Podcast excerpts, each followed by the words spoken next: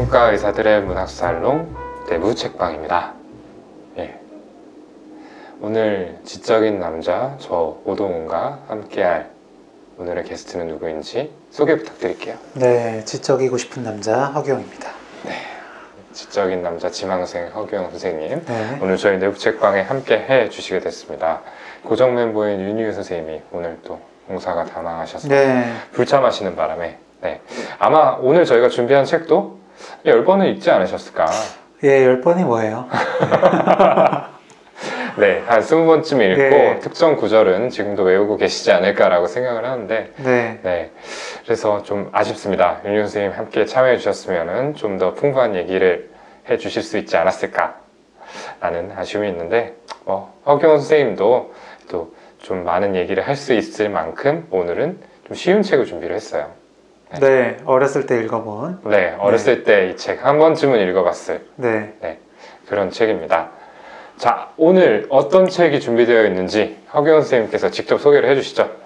오늘 이제 저희가 얘기를 나눌 책은요, 진 웹스터의 키다리 아저씨입니다. 네, 그 제가 읽어본 만큼 아마 청취자분들도 네, 한 번쯤 읽어보신 책이 아닐까 싶습니다. 네, 네. 네, 어렸을 때 이 책을 읽으면서 그리고 그 애니메이션도 있었죠? 어, 이게 애니메이션이 있었나요? 없었나요? 어, 아니, 그런 것 같기도 하고, 뭔가, 네, 뭔가 기억이- 그런 어렴풋한 어. 기억이 있는데 어. 하여튼 네 그렇게 보면서 어, 아, 키다리 아저씨 정체가 누굴까 음, 네, 라면서 두근두근 했던 기억이 나는데요. 어, 성인이 된 후에 이제 책을 다시 읽으니까 그 아저씨의 정체는 다소 좀 뻔하게 느껴지긴 했지만 네, 주디의 그 심리에 초점을 맞춰보니까 또 새로운 재미를 찾을 수 있었습니다. 음, 음. 네. 오늘 이야기를 나누다가 어, 아저씨가 누구인지 저희가 언급을 할 거거든요. 불가피하게. 네, 혹시 스포를 원치 않으시는 분들은 앞부분만 들으시고 뒤쪽은 볼륨 줄여주시면 되겠습니다. 네. 자, 그러면 이제 본격적인 이야기 나눠볼게요. 저희 내부 책방들 그랬듯이 이제 신 하나를 낭독하고 거기에 얽혀있는 주인공의 심리를 이야기하는 식으로 진행해 보도록 하겠습니다. 첫 번째 시는 제가 직접 읽어보겠습니다. 고아를 대학에 보내주시는 친절한 이사님께 올 여름 내내 이사님 생각을 놓지 않고 있어요. 나한테 관심 가져줄 사람이 생기니 마치 가족을 찾은 기분이네요. 누군가에게 속해 있는 것 같아 마음이 편하네요. 그런데 이사님을 떠올리면 제 상상력은 먹통이 되고 말죠. 이사님을 여자애를 싫어하는 아저씨라고 부를까봐요. 그런데 그건 저를 모욕하는 이름이네요. 아니면 부자 아저씨, 이건 어떨까요? 이거는 이사님께 모욕적이라 안 되겠어요.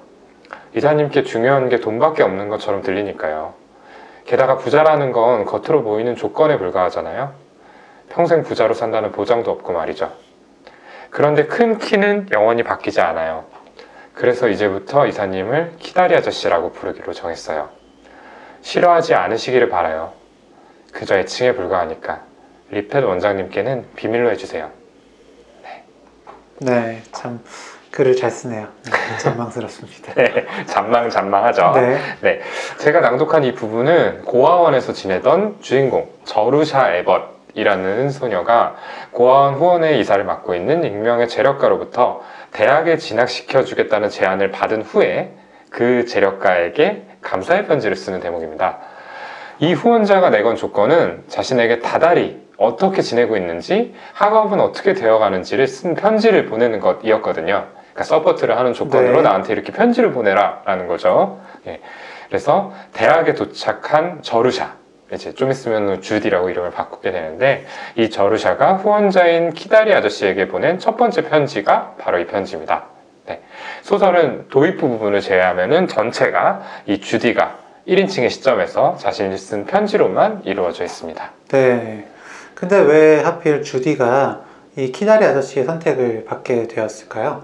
음, 소설 초반에 그 이유가 설명되어 있죠. 네. 네, 소설을 읽어보셔서 기억하고 계실 허경 선생님께 설명을 부탁드리겠습니다. 네. 이 주디가 학교에서 그 우울한 수요일이라는 에세이를 쓰는데요. 음, 네. 그걸 이제 마침 키다리 아저씨가 보고 음, 네. 그 눈길을 끌었기 때문인데요. 음, 그 에세이의 내용 자체는 구체적으로 묘사가 되어 있지는 않아요. 네, 음. 근데 그 아마도 내보이고 싶지 않은 좀 음. 부끄러운 치부일 수도 그렇겠죠. 있는 그 음. 고아원 생활을 음, 음, 유머러스하고 음. 재치 있게 풀어냈다고 유추가 됩니다. 음, 키다리 아저씨는 이 글에서 주디의 작가적 재능을 발견하고 또 음, 도와주기로 결심을 했는데요. 네, 또 재능뿐만 아니라 음, 이 주디라는 사람 자체에도 흥미를 느낀 것 같아요. 음. 네, 어, 주기적으로 편지를 써보라는 거 있잖아요. 음, 네, 그거. 역시도 음. 이제 내 후원금이 잘 사용되고 있는지 확인하고 싶어서 뿐만 아니라 주디가 어떤 사람인지 더 알고 싶고 어떻게 성장하고 싶은지 네, 그 사람에 대한 관심이 있어서이지 않을까 싶습니다. 음, 네, 맞습니다. 주디는 이 키다리 아저씨가 기대한 대로 굉장히 당차고 재치가 넘치는 소녀였습니다. 사실 후원자 얼마나 어려워요. 어? 맞아요. 까딱하다가는 말 한마디 잘못해서 뭐 돈이 네. 끊길 수도 있는 그렇죠. 그런 상대인데 이 후원자에게 보내는 첫 번째 편지에서 당신을 뭐 부자 아저씨 아니에요. 뭐 여자아이를 싫어하는 아저씨 그것도 아닙니다. 음, 예, 기다리 아저씨라고 부르겠어요. 이렇게 선언하는 대목만 봐도 굉장히 당차다는 사실을 알 수 있죠. 그리고 이어지는 편지들, 예, 이 낭독한 부분에 나오지는 않았지만 이어지는 편지에서 주디는 키다리 아저씨와 가까워지기 위해서 굉장히 친근한 태도를 취합니다. 자신의 일상을 사소한 일까지 자세하게 적어서 보내고요. 편지를 보내는 주기도 꽤 짧아요. 그리고 얼굴 한번 보지 못한 사람임에도 불구하고 내가 이런 얘기를 해도 되나 싶을 정도로 자신의 속내를 솔직하게 드러내는 그런 대목들도 있습니다. 예. 이 주디의 심리를 유출해 보자면은 자신에게 관심을 갖는 하나뿐이라는 사람이라는 생각에 이 키다리 아저씨를 굉장히 가깝게 느낄 수 있지만 그럼에도 불구하고 이런 솔직한 태도는 일반적인 관점에서 비추었을 때 상당히 좀 적극적인 것처럼 보여요. 그래서 이런 점은 어떻게 봤을 때 우리가 이 내부 책방에서 빨간 머리엔 했었죠. 네, 그때도 저 같이 했던 것 같은데. 아, 그랬나요? 맞나요? 네. 아닌가? 어, 기억이 잘 안 나는데 네. 예, 빨간 머리 앤 정도라면 허경 선생님도 함께 할 수 있을 거라고 생각을 해서 네. 저희가 했을 수도 있습니다. 예. 네, 어쨌든 저희가 다뤘던 이 빨간 머리 앤 속에 앤 주인공이죠. 이 앤의 모습과 이 주디의 모습이 비슷하다고 볼 수 있겠습니다. 네, 이 편지 쓰는 것도 굉장히 좀 비슷한 것 같아요. 음, 네, 이 앤과 주디 모두 어린 시절에 부모를 잃고 고아로 자랐다라는 음, 공통점이 있고요. 그렇죠. 네, 이렇게 때문에 어린 시절에 둘 다 그 다른 사람의 관심, 애정을 얻고자 하는 그런 욕구들이 음. 충분히 충족되지 않았을 가능성이 있죠. 음, 네. 그렇죠.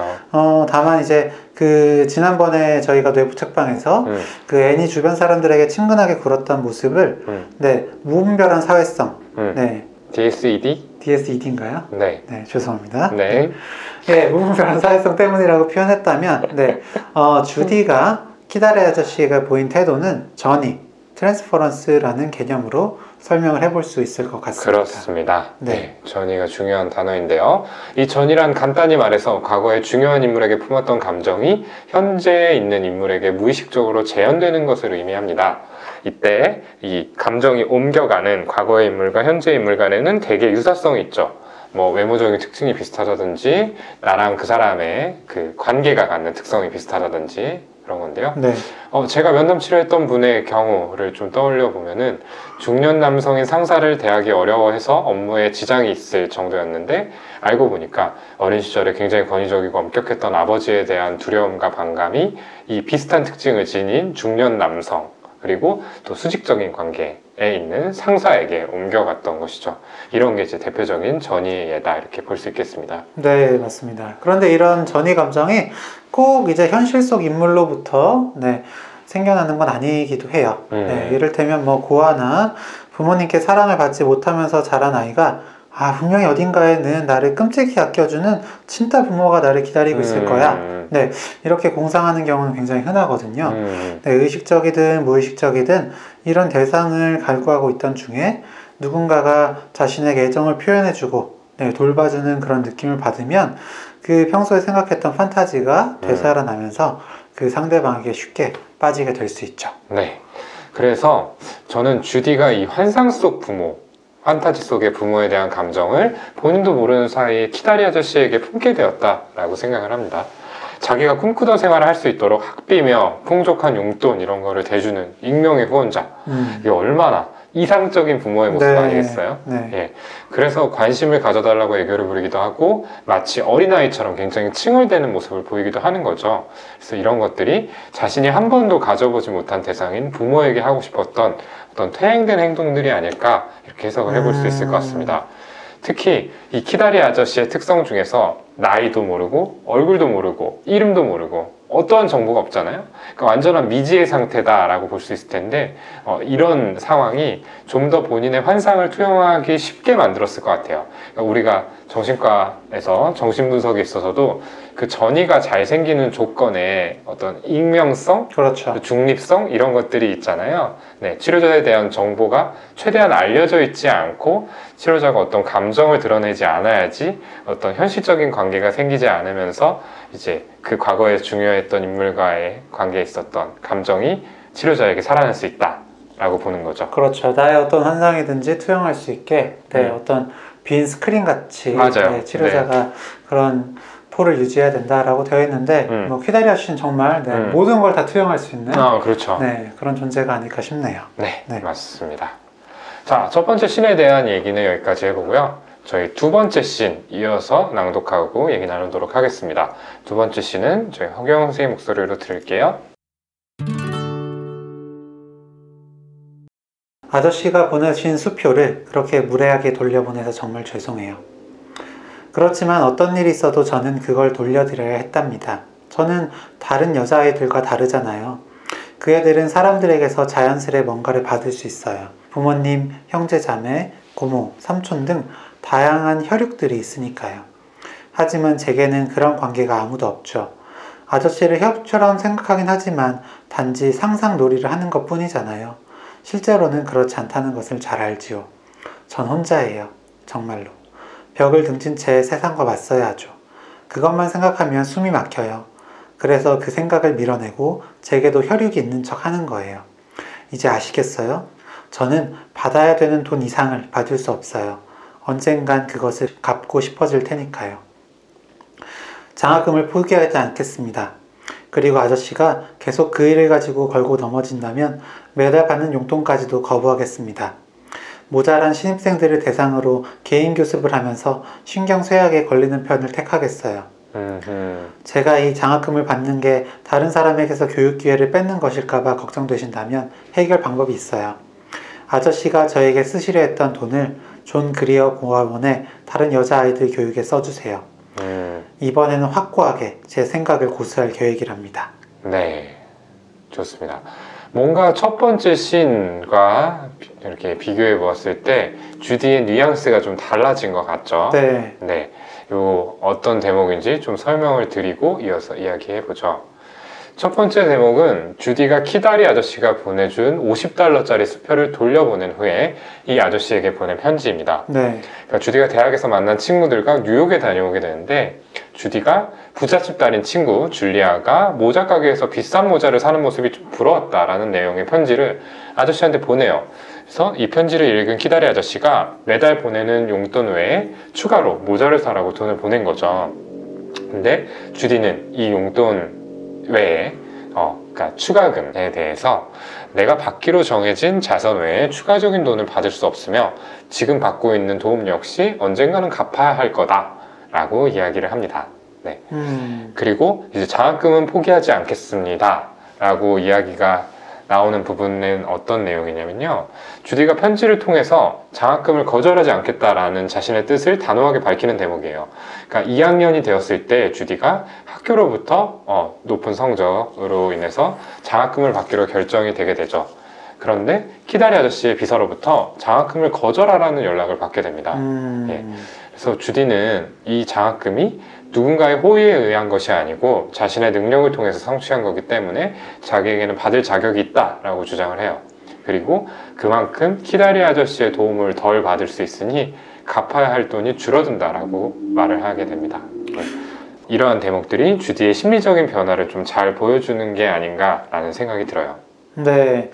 그 앞서 이제 저희가 어, 주디의 인생에 있어서 키다리 아저씨는 네, 환상 속에 있었던 진짜 부모가 나타난 것과 같았을 것이다 라고 저희 해석을 했었는데요. 음, 그렇죠. 어, 처음에 이제 키다리 아저씨가 보낸 용돈 그리고 선물을 거리낌 없이 받고 행복해하는 모습을 주디가 보이는데요. 이것도 자신을 따뜻하게 돌봐주는 부모의 이미지를 무의식적으로 그 키다리 아저씨에게 그대로 덧씌웠기 때문일 거예요. 음, 네. 그 아저씨가 보낸 선물 하나하나에 막 가상의 가족의 이름들을 막 어, 붙이고요. 그렇죠. 네. 어, 또 기뻐하는 모습을 보이는 장면도 이제 나오는데, 네, 요런 게, 네, 그, 이런 심리를 잘 보여주는 대목이라 할 수 있죠. 그렇죠. 네. 이거는 그, 아까 말씀드렸던 일종의 심리적 퇴행이라고 할 수 있는데요. 실제로 주디와 키다리 아저씨는 냉정히 말해서 그냥 피후견인가 후견인의 관계일 뿐, 뭐 혈연이나 정서적인 유대 관계를 바탕으로 한 건 아닙니다. 음, 네. 또 사실 키다리 아저씨에게는 주디에게 금전적인 원조를 해주어야 할 의무는 없는 거죠. 그렇죠, 그렇죠. 네. 예. 그래서 시간이 지나면서 주디가 이 사실을 깨닫게 돼요. 그래서 점차 키다리 아저씨를 현실 속의 대상으로 대하기 시작합니다. 네. 첫 번째 편지 허경 선생님이 낭독한 부분을 보면은 아저씨를 혈육처럼 생각하긴 하지만 단지 상상놀이를 하는 것 뿐이잖아요. 실제로는 그렇지 않다는 것을 잘 알지요. 전 혼자예요. 네. 이런 대목이 있었죠. 네. 네, 이 대목에 그런 심리가 잘 드러나 있고요. 주디에게 이런 사실은 굉장히 인정하고 싶지 않은 고통스러운 생각이죠. 그렇기 때문에 키다리 아저씨가 나에게 있어서 가족이고 나의 부모다. 라는 무의식적인 생각으로 이 생각을 외면하고 좀 상쇄해 보려고 했던 것 같습니다. 그런데 편지에 이런 내용을 직접 적었다 라는 거는 외면하고 싶었던 생각을 받아들일 수 있을 정도로 주디가 어떤 심리적인 퇴행에서 벗어나서 성숙한 단계에 접어들었다라는 것을 보여주는 게 아닌가 싶습니다. 그래서 결국 키다리 아저씨는 나의 부모가 아니라 도움을 주는 사람이기 때문에 지금까지 준 도움은 반드시 되갚아야 한다 라는 생각에 이르게 된 거죠. 그래요. 참 성숙한 부분이기도 하면서 네, 음. 좀 안타까운 부분이기도 한것 안쓰럽기도 같아요. 네, 네. 결국 그 힘든 점을 직면하게 된 거잖아요. 네, 그렇죠. 네, 그러면서 이 사람에게 더 의지했다가는 나중에 더 큰 상처를 받을지도 몰라. 음. 네, 이런 마음이 좀 숨어 있는 것 같기도 하고요. 네, 맞습니다. 네. 네. 어, 이렇게 심리적 성숙을 이룰 수 있었던 건 주디가 1년간의 그 대학 생활을 통해서 긍정적인 자기 이미지를 그 강화할 수 있는 경험을 많이 했기 때문입니다. 네, 이 점 역시도 그 빨강마리 N에서의 N과 비슷하다고 볼 수 있는데요. 어, 주디 역시 셀리를 비롯한 많은 친구들의 사랑을 받고 또 그 자신이 쓴 글이 출판돼서 상금을 받기도 하고요. 또 장학금을 받기도 하고 이런 자신의 능력을 입증하는 여러 가지 경험들을 하게 되죠. 음, 이러한 과정은 돌봄을 받아야 하는 의존적 존재에서 능동적으로 성취를 이루는 독립적인 존재로 이런 자기인식의 변화가 일어날 수 있도록 만들어 줬을 것입니다. 음, 네, 그렇습니다. 그리고 이 소설의 배경이 되는 1910년대라는 시대를 감안했을 때 주디가 속해 있던 여대라는 집단이 상당히 진취적인 집단이었을 것이라는 생각도 해볼 수가 있습니다. 음, 그러니까 남편에 의해서 운명이 결정되는 수동적 존재가 아니라 자신의 의사를 주장할 줄 알고 또 활발한 어떤 사회의 벽을 깨트리고 사회 참여를 꿈꾸는 그런 여성들이 모여 있는 집단일 거란 말이죠. 음, 주디도 아마도 이런 분위기에 영향을 받았을 거고요. 필요 이상의 도움을 받지 않고 내 앞길은 내가 스스로 개척하겠다라는 독립적인 마인드를 장착하게 되지 않았을까 이렇게 음. 생각을 합니다. 그리고 제가 이 방송을 준비하면서 찾아봤을 때 작가인 진 웹스터 역시 주디를 통해서 그런 여성의 모습, 여성상을 보여주고 싶었다 이렇게 이야기를 했더라고요. 음, 약간 요즘 디즈니의 공주들 같은 아 그렇죠. 네, 그런 모습이네요. 네, 네, 그럼 이제 세 번째 장면 네, 낭독하고 좀 더 얘기해 볼까요? 네, 좋습니다. 세 번째는 제가 낭독해 드릴게요. 어둠을 뚫고 록 윌로우로 마차를 몰아 돌아오는데 밤하늘의 별들이 유난히도 반짝였어요. 그리고 오늘 아침 콜린을 데리고 산책을 나가 아저씨와 함께 걸었던 곳에 가서 그 당시 모습들을 떠올렸답니다. 오늘 숲은 청동빛 윤기가 흐르고 공기에서는 서리 기운이 흠뻑 느껴졌어요. 아저씨와 함께 이곳에서 언덕을 오르면 얼마나 좋을까요? 사랑하는 저비, 당신이 너무 그리워요. 그러나 행복한 그리움이네요. 우리는 곧 함께 할 테니까요. 우리는 서로에게 속한 척 하는 것이 아니라 진정으로 속해 있어요. 제가 결국 누군가에게 속하게 되다니 조금 묘하지 않나요? 정말 달콤한 기분이에요. 단 한순간도 당신이 후회하지 않도록 할게요. 어, 네. 왜 이 부분을 좀 선택하셨는지, 네. 좀 네. 어떤 마음인 건가요? 아, 스윗하죠? 네. 네, 네, 달달합니다. 주디가 키다리 아저씨에게 보내는 마지막 편지입니다. 엔딩이죠. 예, 그리고 제가, 저희가 앞서서 말씀드렸던 스포일러가 담겨 있는 부분이기도 하죠. 키다리 아저씨를 만나고 돌아온 후에 흥분과 기쁨이 잘 드러나 있는 대목입니다. 이 키다리 아저씨의 정체는 바로 대학 친구 줄리아의 삼촌인 저비스 펜들턴이라는 인물이었습니다. 책 속에서는 저비 도련님이라는 애칭으로 불리워지고요. 이 줄리아를 통해서 알게 돼서 계속해서 얽혀요. 책 속에서. 예. 그러니까 키다리 아저씨와 연락을 주고받는 것과 별개로 예. 중간에 뭐 여름 방학 때도 만나고 뭐 어떤 자리에 가서도 만나고 그러면서 이제 약간 썸 관계가 계속해서 있게 되는 인물이죠. 네. 예. 그래서 사실 중반 이후로는 키다리 아저씨가 이 저비스라는 거를 쉽게 눈치를 챌 수 있습니다.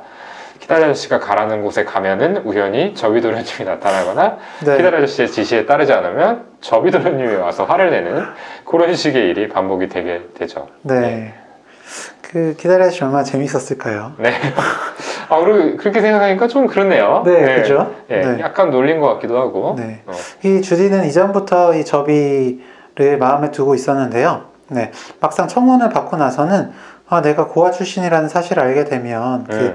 명문가 태생인 그가 나를 싫어할 거다라는 생각에 두려워서 청혼을 거절하고 맙니다. 아, 그러니까 저비가 키다리 아저씨라는 걸 밝히지 않고 청혼을 한 거죠. 그렇죠. 네. 네. 이후에 이제 저비와 연락이 닿지 않으니까 어, 이 상심한 마음을 담아서 키다리 아저씨한테 편지를 쓰거든요. 근데 웬일인지 아저씨로부터 만나러 오라 라는 연락을 받습니다. 음, 네. 그리고 찾아간 곳에 자신이 사랑하고 있는 남자가 음, 키다리 아저씨 라는 사실을 확인하죠. 음, 네. 이 사랑하는 사람과 다시 만났다는 것을 넘어서 음. 어, 나에 대해 모든 것을 알고도 저비가 나를 사랑했다라는 음. 게 주디를 기쁘게 했을 거예요. 음, 네.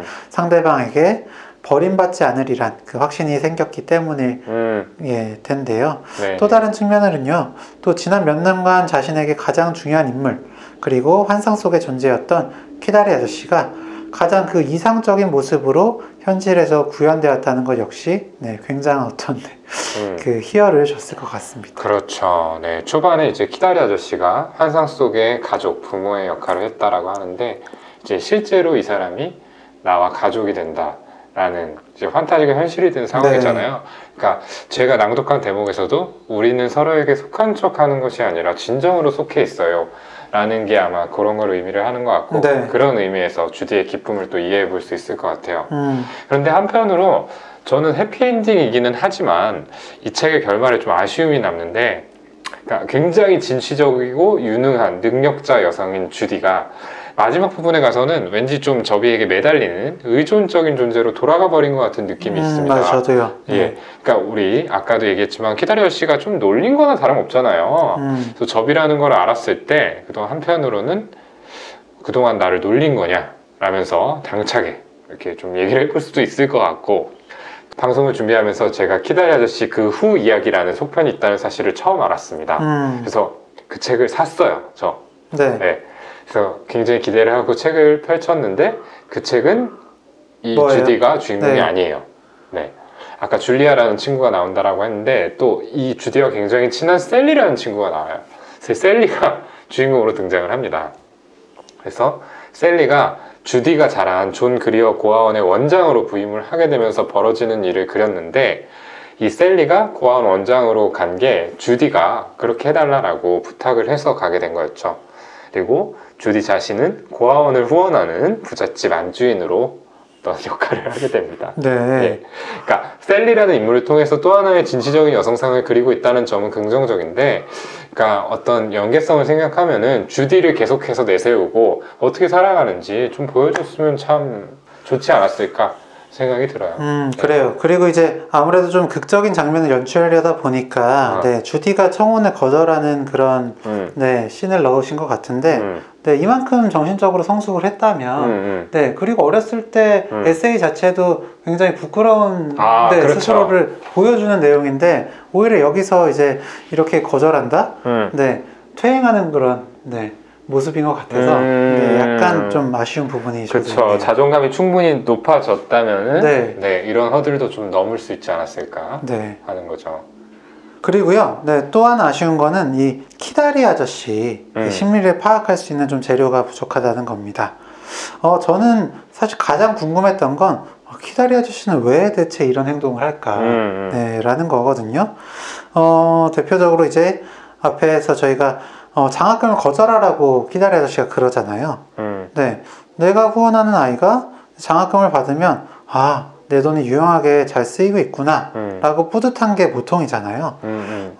어, 물론 이제 키다리 아저씨가 어, 어, 이 내가 접이다라는 사실을 주디가 알게 되면 아 내가 좋아하는 사람이니까 내 어. 도움만으로 성공하게 해주고 싶다라는 어, 뭐 생각이 있었을 거라 여길 수도 있지만요 반대로 생각하면 어, 어, 내가 좋아하는 사람이 저렇게 잘 해, 해내고 있다니 기쁘다 라고 어. 여길 수도 있는 거라고 그렇죠. 생각하거든요. 내가 좋아하는 주디라는 애가 이렇게 잘 커서 잘 해낸다니 네, 기쁘다. 이렇게 생각할 수 있는 거 아니겠어요? 그렇죠. 어, 후원의 보람이 있구나. 음. 그래서 이런 점들을 생각해 봤을 때 저도 그리고 아마 허경 스님도 마찬가지일 텐데 키다리 아저씨에게 좀 자기애적인 성격 측면이 있지 않을까라는 생각이 듭니다. 음, 그러니까 사실은 자선이라는 행위부터가 근본적으로 선한 의도에서 하는 행동이지만 솔직히 말해서 좀 자기애적인 욕구를 충족시키기 위한 목적이 있는 건 사실이거든요. 음, 특히 후원의 대가로 다달이 어떻게 지내고 있는지를 담은 감사 편지를 보내라 라고 했는데 이를 통해서 어, 자기 자신이 어떤 좋은 일을 하고 있다는 좋은 경과 인정을 확인받고자 하는 의도가 있지 않았을까라는 것을 유추해 볼 수 있을 것 같습니다. 네, 예.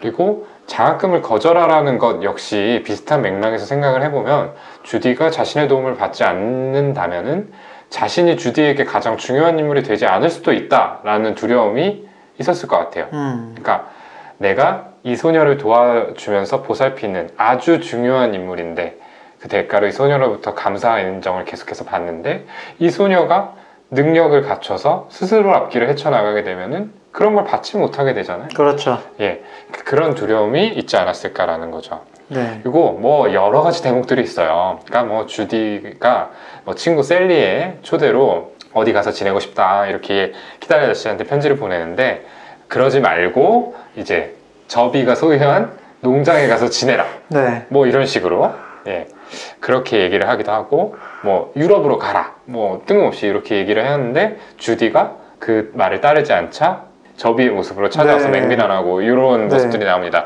이런 것들도 모두 좀 자기애적인 측면으로 해석을 해볼 수 있을 것 같고요. 예, 사실은 뭐 명문가 태생에 떠받침을 받고 자란 인물이기 때문에 나르시시즘이 있는 게 충분히 이해도 되죠. 그래요. 참 그 내가 제시한 어떤 그런 말들이 음. 네, 지- 그 주디가 지키지 않을 때 굉장히 그런 자기애적인 손상, 음. 네, 나르시스틱 인저리를 어. 받을 수 있었을 것 같아요. 네네네. 음. 근데 솔직히 책 속에서 또 막 그런 대목들도 나와요. 이 접이라는 인물, 기다리 아저씨가 펜들턴 집안, 그 명문가 집안 사람답지 않게 굉장히 깨어있는 사람이다. 음, 라는 묘사가 있는데, 아무튼 뭐, 예, 그런 것들을 따져보면은 또 이런 모습이 아쉽게 느껴지기도 하고요. 이런 음. 것들은 한번 그냥 재미로 좀 생각해 볼 만한 그런 대목들인 것 같습니다. 네. 음. 아무래도 네, 1910년대니까 네. 네. 어떤 사회상도 좀 고려를 해야 될 것 같고요. 음, 펜들턴 그쵸. 집안인 이제 주디의 친구 생각하면 또 네. 네, 확실히 그 집안 사람답지 않은 모습은 있죠. 그렇죠. 굉장히 거만하죠. 그 네. 줄리아라는 친구가. 네. 네네, 맞습니다. 자, 이제 마무리 단계인데요. 이제 제가 이 책을 읽으면서 가장 감명받았던 대목을 소개해드리면서 마무리를 지으려고 합니다. 아마 허경 선생님도 마찬가지일 텐데, 저희가 네. 네, 환자분들에게 좀 자주 말씀드리는 내용을 이 주디가 스스로 이야기한 대목이 있어요. 네. 그래서 거기를 좀 낭독을 해드릴게요. 저는 행복의 진정한 비법을 알아냈어요. 현재에 충실한 삶을 사는 거예요. 과거를 영원히 후회하거나 미래를 막연히 기대하는 게 아니라 지금 당장 되도록 많이 얻어내는 것이죠. 농사와, 비, 농사와 비슷해요. 경작을 크게 할 수도 있고 집중적으로 할 수도 있어요. 전 이 시간 이후부터는 집중적인 삶을 살아갈 거예요. 매 순간을 즐기고 즐기는 동안 내가 즐긴다는 그 사실을 알고 있을 거예요. 사람들은 대부분 인생을 사는 게 아니라 단지 달리고 있을 뿐이에요. 그들은 지평선 저 멀리에 있는 몇 가지 목표물에 도달하려 애쓰고 있어요. 그런 인생의 열기 속에서 숨도 제대로 못 쉬며 헐떡이고 있는 거죠. 자기가 지나온 아름답고 평온한 시골 풍경을 감상할 여유도 없이 말이에요. 저는 인생의 길을 가는 사이 앉기도 하면서 소소한 행복을 많이 쌓기로 결심했어요. 비록 위대한 작가가 될 수 없다 해도 말이죠. 네. 마음 챙김 슈디네요. 네, 그렇죠. 어, 굉장히 또 와닿는 글인 것 같습니다. 네. 저의 요즘 마음 상태에도 그렇고. 네.